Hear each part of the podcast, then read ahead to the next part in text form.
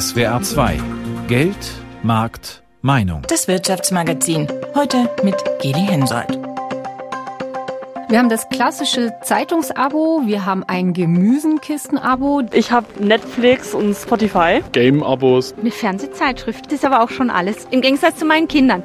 Die haben natürlich alles. Sie müssen sich ein Abo vorstellen als eine Art, seine Kaufentscheidung outzusourcen an einen Anbieter. Und wenn das ein Angebot ist, äh, was für die Unternehmen sich rechnet und was die Kunden kaufen, spricht erstmal vieles dafür, dass es auch gemacht wird. Länger hängen geblieben bin ich bei meiner Recherche beim Steak-Abo kriegt man für schlappe 1300 Euro im Jahr. Ich denke, es wird so von den jungen Leuten auch immer mehr praktiziert. Es ist ein komplettes Umdenken.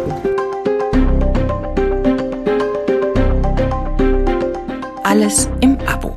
Dinge nicht mehr einmal kaufen, sondern gegen Gebühr regelmäßig bekommen, ist im Trend. Warum? Und wer profitiert vom Abo-Boom? Darüber reden wir heute in Geldmarkt Meinung. Und kleiner Spoiler, Lebensmittel, Blumen, Zeitschriften, Streamingdienste für Musik oder Filme, das ist längst nicht alles, was sich im Abo beziehen lässt. Auch richtig schwere Maschinen für die Papierindustrie zum Beispiel kann man abonnieren oder sogar echte Menschen. Aber dazu später mehr. Im Lauf der Sendung schauen wir natürlich auch drauf, welche Abos sich lohnen und warum wir immer auch aufs Kleingedruckte achten sollten, wenn wir eines abschließen. Und wir sprechen darüber, warum immer mehr Unternehmen Abos anbieten und wie sie damit Geld verdienen können. Also ich, ich hatte mal ein Blumenabo. Das habe ich zum Geburtstag geschenkt bekommen und dann kamen jeden Monat frische Blumen zu mir nach Hause per Post. Und ich hatte früher auch mal ein Zeitschriftenabo. Das ist so ziemlich der Klassiker. Dieses Abo, das hatte ich sehr, sehr lange, obwohl ich die Zeitschrift irgendwann eigentlich gar nicht mehr so interessant fand. Das ist wahrscheinlich auch der Klassiker beim Thema Abo. Und auch um unnötige, ungekündigte Abos soll es heute im Lauf der Sendung noch gehen. Das Prinzip Abo ist ja eigentlich gar nichts Neues. Wir kennen es schon lange, eben von den Zeitschriften, aber auch von Handyverträgen, vom Fitnessstudio oder natürlich vom öffentlichen Nahverkehr. Aber inzwischen haben eben ganz neue Branchen dieses Abo-Modell für sich entdeckt. Meine Kollegin Sina Rosenkranz, die hat sich das aktuelle Angebot für uns angeschaut und ihre Erkenntnisse, die teilt sie jetzt mit uns. Hallo Sina. Hallo Geli. Ja, dem Abo-Boom, dem kann sich ja eigentlich keine, keiner von uns so wirklich entziehen. Gilt es für dich auch? Also hast du auch ein paar Abos abgeschlossen? Ein paar. Ich habe eine ganze Menge, wie ich festgestellt habe. Also ich, als ich das mal durchgegangen bin, war ich doch auch ein bisschen überrascht. Wir haben das klassische Zeitungsabo, wir haben ein Gemüsenkisten-Abo, diverse mhm. Streaming-Dienste zum Filme und Serien gucken und auch zum Musik hören natürlich. Ich selbst habe noch zwei Abos für Speicherplatz in der Cloud. Unser Sohn hat ein Comic-Abo, die Tochter ein Zeitschriften-Abo. Also es ist wirklich irre, was da so zusammenkommt. Vermutlich habe ich noch einiges vergessen. Ach ja, meinem Mann hatte ich mal ein Socken-Abo geschenkt. Da gab es jeden Monat ein paar neue Socken. Einfarbig gemustert? Die waren alle einfarbig, konnte man vorher so festlegen. Aber das haben wir dann wieder abbestellt, fanden wir doch ein bisschen zu dekadent und auch nicht so wahnsinnig umweltfreundlich wegen des Transports. Also ich sehe schon, es gibt einfach jede Menge unterschiedliche Abos. Du mhm. nutzt einige, aber das ist ja noch längst nicht alles, was der Markt da zu bieten hat. Du hast mal ein bisschen recherchiert für uns. Ja. Was war denn, ja, fangen wir vielleicht mal mit dem Verrücktesten an, was dir bei deiner Recherche so untergekommen ist. Also länger hängen geblieben bin ich bei meiner Recherche beim Steak-Abo. Das fand mhm. ich irgendwie faszinierend und seltsam zugleich, scheint aber ein echter Markt zu sein. Da gibt's diverse Anbieter. Bei einem kriegt man für schlappe 1300 Euro im Jahr jeden Monat ein Steak-Paket mit vier Steaks nach Hause geliefert, von Fleischsommeliers zusammengestellt. Aber braten muss man sich noch selber.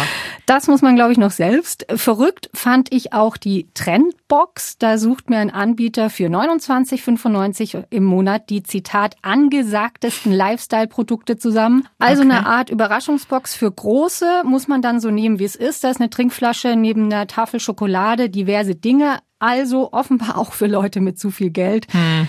Aber ganz prinzipiell lässt sich sagen, es gibt fast kein Alltagsprodukt, das man nicht im Abo bestellen kann. Es gibt Zahnbürsten-Abos, Tee-Abos, Kaffeebohnen-Abos, das Wein-Abo, inzwischen ja eigentlich ein echter Klassiker, das Windel-Abo. Ich mhm. kenne viele Familien, die eigentlich ganz froh darüber waren. Rasierklingen-Abos, aber inzwischen auch Abos, bei denen Kleider oder Babyspielzeug geliehen werden kann, bis hin zu Autos, Fahrrädern, Waschmaschinen. Apple will angeblich noch in diesem Herbst ein Abo für Hardware einführen, also für iPhones und iPads, so zumindest das Gerücht.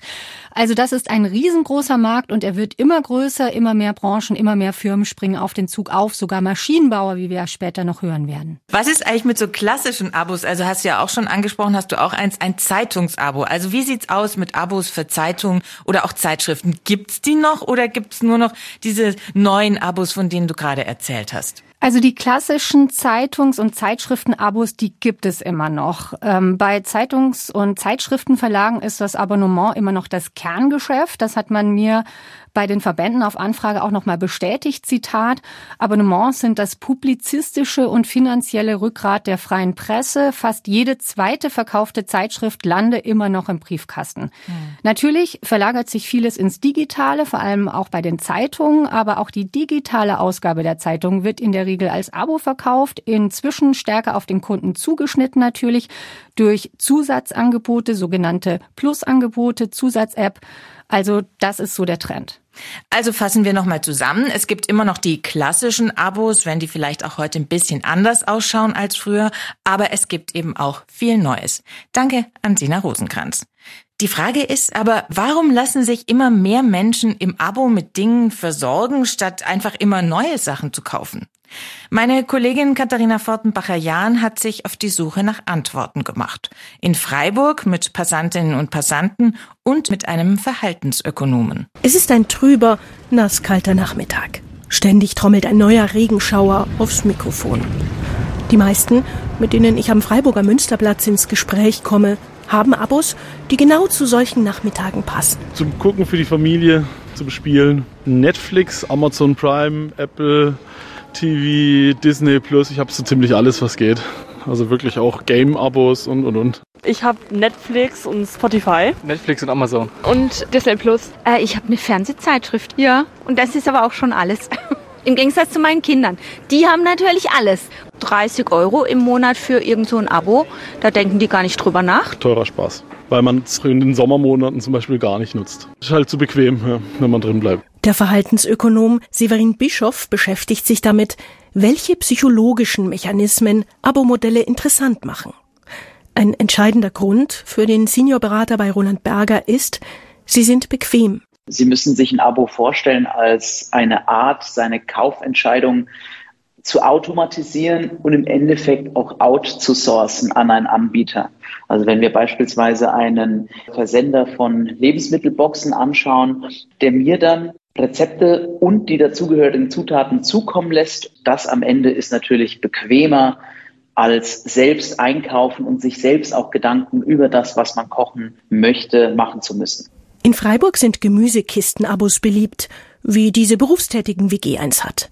Überlegen, was man kocht, muss man damit zwar schon. Aber erstens müssen wir nicht mehr so oft zum Supermarkt und dann finden wir es auch super, dass wir irgendwie Bauern aus der Region unterstützen und dass man ein bisschen weiß, saisonmäßig, was es gerade gibt. Was in der Gemüsekiste drinsteckt, ist jede Woche eine Überraschung.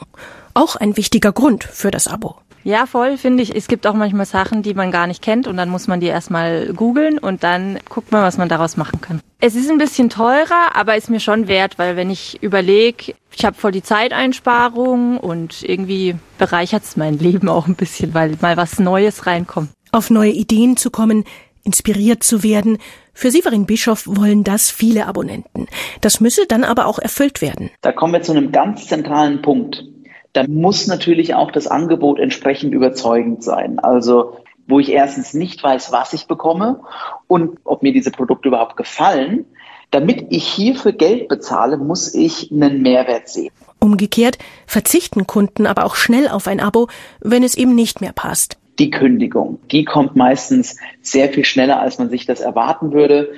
Häufig äh, haben wir auch in unserer Forschung gesehen, dass hier Konsumenten mit sehr hohen Erwartungen reingegangen sind, weil versprochen wurde, wir lesen quasi die Wünsche von den Lippen ab, dass das häufig dann vielleicht auch nicht so kommt. Das äh, zeigt sich in den hohen Kündigungsraten, die wir bei Abonnements sehen. Viele Anbieter versuchten, mit Flexibilität zu punkten, sagt der Verhaltensökonom. Also, dass man den Lieferrhythmus ändern oder mal aussetzen kann. Kunden wollten sich auch nicht zu lange festlegen. Da bin ich schon sehr vorsichtig. Ich achte zumindest schon drauf, dass man es halt am Ende vom Monat dann auch kündigen kann einfach. Den Klassiker, das Fitnessstudio, das man nie von innen sieht, gibt's natürlich trotzdem. Oder die ungenutzte Sprachlern-App. Da geht es nämlich um viel mehr sagt Severin Bischoff. Das ist natürlich etwas, was mit der eigenen Persönlichkeit zusammenhängt und man sich beweisen möchte, das kann ich jetzt. Und wenn ich jetzt sage, auf einmal muss ich mir eingestehen, naja, mein Vorhaben ist gescheitert, dadurch, dass ich kündige, erst dann wird ja dieses Scheitern real und entsprechend wird das dann häufig auch vermieden. Aber nicht jedes Abo hat mit unserem Selbstbild zu tun. Manchmal ist es einfach nur praktisch zum Beispiel für vergessliche Menschen. Entsprechend sind Rasierklingen-Abos, Socken-Abos, auch bei äh, Männern sehr beliebt. So läuft man halt nicht das Risiko, eines Tages mit äh, Löchern in den Socken aus dem Haus zu gehen. Abonnements haben schon gerade im Konsumgüterbereich einen starken Mehrwert, durch den sich Leute erst entschließen, ein Abonnement wirklich abzuschließen. Die Inflation könnte das bremsen.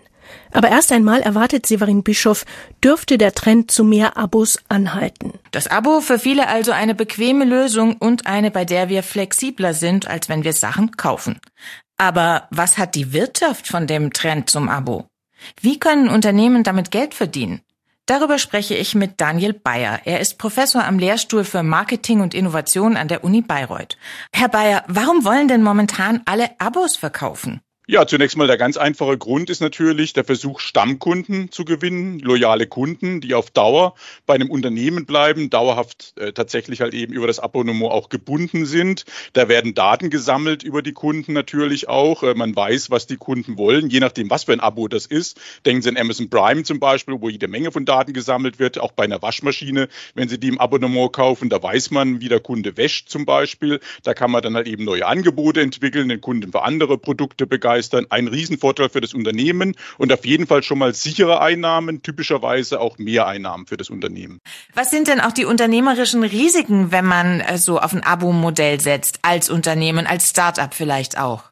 Ein schönes Beispiel, was ich gerne nenne, ist immer der Modeverkauf per Abonnement hat sich zum Beispiel bisher noch nicht als sehr lukrativ herausgestellt. Äh, es gibt da viele Angebote, dass man monatsweise oder zwei monatsweise regelmäßig Kleidung zugeschickt bekommt, die man tragen kann und nach einem oder zwei Monaten wieder zurückschickt.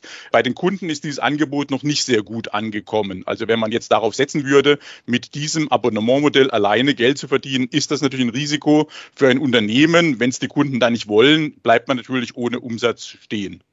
Aber es gibt sehr viele, sehr erfolgreiche Abo-Modelle, haben wir auch einige in der Sendung schon angesprochen. Welche Rolle spielt denn so der allgemeine Trend äh, hin zur Sharing Economy? Also ist es Abonnement, passt es da auch einfach so ein bisschen in die Zeit? Ja, Sie haben da einen ganz wichtigen Punkt auch äh, angesprochen. Also unter Nachhaltigkeitsgesichtspunkten ist erstmal dieser Abonnementgedanke gar nicht so verkehrt. Viele Kunden brauchen bestimmte Geräte eigentlich gar nicht, sondern nur für einen bestimmten Zeitbereich. Sie können sie auch halt eben dann mehrere Kunden Kunden gleichzeitig die Produkte nutzen, indem man sich teilt und unterschiedlich auch nutzt. Denken Sie an Werkzeuge, die man jetzt irgendwie natürlich auch kaufen könnte und zu Hause im Schrank hat, aber vielleicht dann einmal alle ein, zwei Jahre tatsächlich auch benötigt. Da würde es vielleicht viel mehr Sinn machen, irgendwie ein Abonnement zu nehmen, indem einem einfach die benötigten Werkzeuge dann bei Bedarf auch zugesandt werden oder man kann sie abholen und sie dafür auch nutzen. Also Nachhaltigkeit im Sinne von Sharing Economy ist mit Sicherheit ein Punkt, der ganz klar in Richtung Abonnementmodelle auch läuft, wo man einfach sagt, nur das wird gekauft, was ich wirklich auch jetzt brauchen kann und die Produkte, äh, die es gibt, die werden von mehreren Personen dann auch genutzt. Welchen Einfluss hat auch die Digitalisierung auf Abo-Modelle? Wird es einfach leichter, auch Sachen im Abonnement zu vertreiben? Stichwort vielleicht auch Software-Abos, solche Dinge? Ja, also ganz klar, die Digitalisierung hat das natürlich unheimlich erleichtert, auch der Zugang zu Kunden, wie man die erreichen kann. Ich will auch nur ein Beispiel auch dazu noch nennen. Äh, die Sammlung von Daten über die Nutzung, die ja digital sehr viel einfacher ist als in der Old Economy, hilft natürlich auch den Unternehmen zu erkennen, wie werden die Produkte genutzt, wie kann man die vielleicht verbessern, wie kann man vielleicht halt eben auch dem Kunden neue zusätzliche Angebote machen. Da gibt es viele, viele Möglichkeiten, die die Digitalisierung natürlich jetzt mitbringt und dadurch auch diese neuen Geschäftsmodelle, Abonnementmodelle viel attraktiver auch machen. Die Digitalisierung hat der Abo-Wirtschaft neuen Schwung verliehen. Denn Dinge lassen sich einfach digital leichter teilen. Man muss sie eben nicht besitzen, um sie nutzen zu können. Danke an den Marketing-Experten Daniel Bayer. Ja, gerne. Einer der Vorreiter beim Thema Abo ist die Streaming-Plattform Netflix. Schon vor über 20 Jahren hat der Gründer von Netflix die Abo-Videothek erfunden. Da haben Kunden monatlichen Beitrag bezahlt und dafür haben sie dann DVDs zugeschickt bekommen. Der Streamingdienst Netflix heute, der umfasst fast 3000 Filme und Serien und spielt auch Geld ein. Letztes Jahr hat Netflix Milliarden Gewinn gemacht. Kein Wunder also, dass andere Unternehmen, Disney zum Beispiel, nachziehen. Und klar, aus Sicht des Unternehmens ist es eben oft besser, einen Kunden regelmäßig mit etwas Neuem zu versorgen gegen eine Abogebühr, als ihm eben einmal für viel, viel Geld was zu verkaufen. Eine Erkenntnis, die sich mittlerweile in vielen Branchen durchgesetzt hat. Auch in einer Branche, an die ich persönlich beim Thema Abo nie gedacht hätte, nämlich beim Maschinenbau. SWR-Reporter Wolfgang Brauer mit zwei Beispielen aus Baden-Württemberg.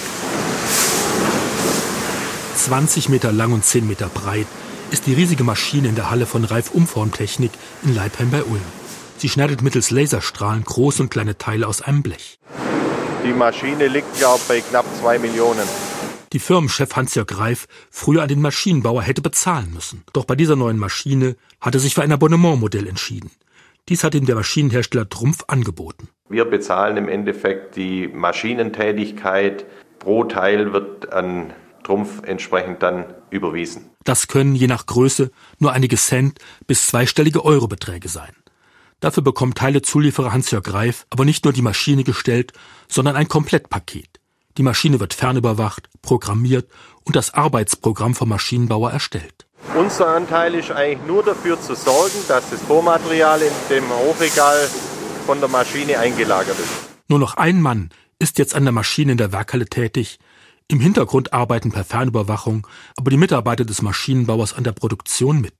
Dafür sind zum Beispiel 28 Kameras in der Maschine eingebaut, sagt Firmenchef Hans-Jörg Reif. Warum haben wir uns für das Modell entschieden? Wie kriege ich, wie kann ich eine Maschine mit der Produktivität, mit der Auslastung möglichst 24 Stunden und das sieben Tage die Woche und rund um die Uhr, dass die Maschine läuft wie kriege ich das hin, dass ich einfach die Bedienung von der Maschine optimal steuern kann. Und dann auch, dass einfach der Arbeitsmarkt hier nicht genug zur Verfügung stellen kann an Personal. Ohne das Abo-Modell mit der Fernüberwachung und der Prozessoptimierung bräuchte Hans-Jörg Greif für die neue Maschine zwei bis drei zusätzliche neue Mitarbeiter. Ein Nebeneffekt des Abo-Modells, sagt Thomas Schneider, Entwicklungschef bei Trumpf Werkzeugmaschinen. Ein großer Nebeneffekt für unsere Kunden, ein positiver Nebeneffekt ist, dass wir ihnen hochkomplexe Arbeitsvorbereitungsschritte, Produktionsplanungselemente, die sehr qualifizierte Mitarbeiter benötigen, aber immer nur temporär, also gewisse Anteile zur Vorbereitung der Maschine, die poolen wir bei uns. Und damit haben unsere Kunden die Sorge dieser Fachkraft nicht, weil wir das übernehmen. Also der Fachkräftemangel ist ein Element. Neben dem Maschinenbauer Trumpf aus Ditzingen gehört auch die Heidelberger Druckmaschinen AG zu den Pionieren bei den Abo-Modellen für Maschinen. Auch hier wurde die Idee ein wenig aus der Not geboren, erklärt Jochen Bender, Leiter des Vertragsgeschäfts bei Heideldruck. Also wir sehen immer weniger Kunden. Das war vor allen Dingen dadurch getrieben, dass die Maschinen immer produktiver wurden und dementsprechend weniger Maschinen für das gleiche Druckvolumen notwendig waren. Heidelberger Druckmaschinen musste seine Geschäfte neu aufstellen. Mehr Dienstleistungen, Beratung und beispielsweise Druckfarbe verkaufen. Das geht gut mit dem Abo-Modell. In dem Abo-Modell kauft der Kunde eben nicht mehr nur die Druckmaschine, sondern ein Produktivitätsversprechen von uns. Also wir bieten dem Kunden letztendlich alles, was er für den Betrieb dieser Druckmaschine braucht. Das Gesamtpaket inklusive Trainingsleistung, Beratungsleistung, damit wir letztendlich die Prozesse aufeinander abstimmen und dem Kunden die höchstmögliche Produktivität aus der Maschine versprechen können. Noch steckt das Abo-Modell im Maschinenbau in den Kinderschuhen. Laut Maschinenbauerverband VDMA werden gerade mal 0,05 Prozent des Umsatzes in der Branche damit gemacht. Aber viele Maschinenbauer stehen in den Startlöchern, um ihren Kunden auch bald solche Modelle anzubieten. Abos im Maschinenbau. Firmen wie Trumpf oder Heidelberg Druck setzen auf das neue Modell, auch um ihr Geschäft unabhängiger von konjunkturellen Schwankungen zu machen. Denn wer Abos verkauft, kann langfristig, längerfristiger planen und bleibt eben auch in Beziehung zu seinen Kunden. Ein Vorteil für die Abonnenten, weil Wartung und Service der Maschinen vom Hersteller übernommen werden, brauchen sie weniger Personal. Und gerade das ist ja in vielen Firmen gerade eh knapp. Beim Personal setzt auch das nächste Abo-Modell an, das wir uns jetzt anschauen. Bei Charlie Loves Berries können Unternehmen Experten im Abo beziehen. Also Leute, die dann ihre Firma eine Zeit lang unterstützen, als Beiräte oder Aufsichtsratsmitglieder zum Beispiel. Benjamin Ferro hat das Start-up gegründet. Herr Ferro, kann man bei Ihnen wirklich Menschen mieten? Ja, es, es fragen sehr viele und es finden auch sehr viele spannend äh, und soll auch gar nichts irgendwie Anrüchiges sein. Nein, das Modell bedeutet, dass ähm, ich eine gewisse Anzahl an Experten äh, garantiere in unterschiedlichen Fachgebieten, unterschiedlichen Methoden und auch in unterschiedlichen Industrien. Und je nachdem, vor welcher Herausforderung ein Unternehmen steht, wird dann letztendlich ein oder mehrere Experten diesem Unternehmen partiell für ein bis vier, sechs Meetings im Jahr zur Verfügung gestellt. Und das funktioniert dann wirklich im Abo? Genau, im Abo. Das ist dann, das sind Jahresverträge. In diesem Abo sind dann halt äh, eine definierte Anzahl von Meetings und dann werden die unterschiedlichen Experten darauf zugeteilt. Und was sind das für Fachleute, die die Firmen über ihr Abo dann sozusagen beziehen können? Also wir haben auf der einen Seite die Erfahrung, also ich habe Managerinnen, die ähm, etwas aufgebaut haben, die schon länger in Führungspositionen sind. Wir haben dann aber auch ganz wichtig die Fachkompetenz. Das bedeutet, ich habe künstliche Intelligenz-Experten, ich habe Social-Media-Expertinnen, ich habe für das Thema Metaverse zum Beispiel, um jetzt mal gerade Begrifflichkeiten aufzugreifen, die gerade, sag ich mal, uns natürlich auch äh, rumtreiben. Wir haben natürlich auch Cybersecurity, also sehr viel digitale Fachkompetenzen, aber auch die traditionellen wie Finanzierung oder Finance oder auch, sage ich jetzt mal, Anwaltstätigkeiten. Also, aber wichtig ist genau, diese neuen Disziplinen reinzubekommen. Sie müssen verstehen, ich habe einen Unternehmer, der will letztendlich wissen, wie er mit Social Media ja, auf Instagram oder auf TikTok ja irgendwie erfolgreich sein kann. Das heißt, er braucht ein Sparring von einer oder einem Influencer, die damit auch tagtäglich zu tun haben und nicht nur Menschen, die, sage ich jetzt mal, das vielleicht von außen her betrachten. Ja? Oder wie gesagt, vieles im Data-Bereich, Cybersecurity. Und was kostet so ein Abo für die Firmen? Im kleinsten Modell 1 bis 50 Mitarbeiter kostet es 40.000 Euro im Jahr. Danke an Benjamin Ferro. Sein Startup bietet im Abo die Leistung von Expertinnen und Experten. Alles gibt es also momentan im Abo. Und das verändert ganze Branchen, die Maschinenbauindustrie zum Beispiel, wie wir es in der Sendung schon gehört haben. Aber natürlich hat der Trend zum Abo auch einen Einfluss auf das Leben von uns allen. Fast 70 Prozent der Deutschen haben Abos. Im Schnitt sind so 2,4 pro Abonnent. Viele finden Abos bequem und hoffen auch, dass sie im Abo Kosten sparen. Aber stimmt das wirklich? Oder verführen Abos doch dazu, Geld für Dinge auszugeben, die wir eigentlich nicht brauchen? Mit dieser Frage beschäftigt sich Dina Rudolph. Sie ist Host beim YouTube-Kanal Safe, einem Angebot von Funk, dem Online-Content-Netzwerk von ARD und ZDF. Hallo Dina. Hallo. In eurem YouTube-Kanal geht es ja vor allem um Geld und Finanzen und ihr sprecht da besonders jüngere Leute an. Siehst du dann gerade mit Blick auf eine jüngere Zielgruppe den Trend zum Abo auch so ein bisschen, ich sag mal, mit Sorge? Ja, auf jeden Fall. Also, wie du gerade schon gesagt hattest, wir beschäftigen uns eben vor allem mit dem Thema Geld und richten uns da an junge Leute. Und da ist es eben häufig das Problem, dass wir unterschiedliche Abos abschließen und dann aber vielleicht den Überblick verlieren können. Also, wenn ich mir dann überlege, okay, ich habe hier irgendwie zehn Abos, die mich interessieren, schließe die alle erstmal ab und dann geht das Geld ja einfach so von meinem Konto ab, ohne dass ich noch viel machen muss. Und ähm, also ich bin auch Wirtschaftspsychologin, das heißt, ich beschäftige mich da auch immer mit den Mechanismen, die so dahinter stecken. Und was ich da total spannend finde, ist mal darüber nachzudenken, wenn ich was kaufe, dann mache ich ja erstmal eine Handlung und habe dann das positive Ergebnis, ah, ich habe jetzt was Neues. Gleichzeitig, wenn ich dafür aber in den Laden gehe und mein Geld ausgeben muss, dann habe ich ja auch direkt die negative Erfahrung, ah, ich musste jetzt gerade Geld ausgeben. Wenn ich aber Sachen im Abo jeden Monat zugeschickt bekomme, dann habe ich ja erstmal eigentlich immer nur, ah ja, schön, jetzt habe ich hier ein neues Päckchen, das ist ja wie ein Geschenk. Und wenn ich dann einfach gar nicht mehr so akribisch mein Konto verfolge, dann kann es gut mal sein, dass diese Kosten dann nach der Zeit untergehen. Und da glaube ich, dass das halt schon so eine gewisse Falle sein kann oder es kann schon tückisch sein, vor allem für junge Leute, die da vielleicht dann doch mal den Überblick verlieren. Und worauf sollten wir achten oder was sollten wir überlegen, wenn wir ein Abo abschließen? Also ich glaube, man sollte vor allem, wenn man das Abo abschließt, sich schon gut damit beschäftigen, wie gut komme ich hier wieder raus. Das heißt, habe ich eine Kündigungsfrist, wie lang ist die? Und dann immer mal wieder kontrollieren, möchte ich das gerade noch haben oder ist es vielleicht mal Zeit, dass das ein oder andere Abo zu kündigen. Danke an Dina Rudolph vom YouTube-Kanal Safe.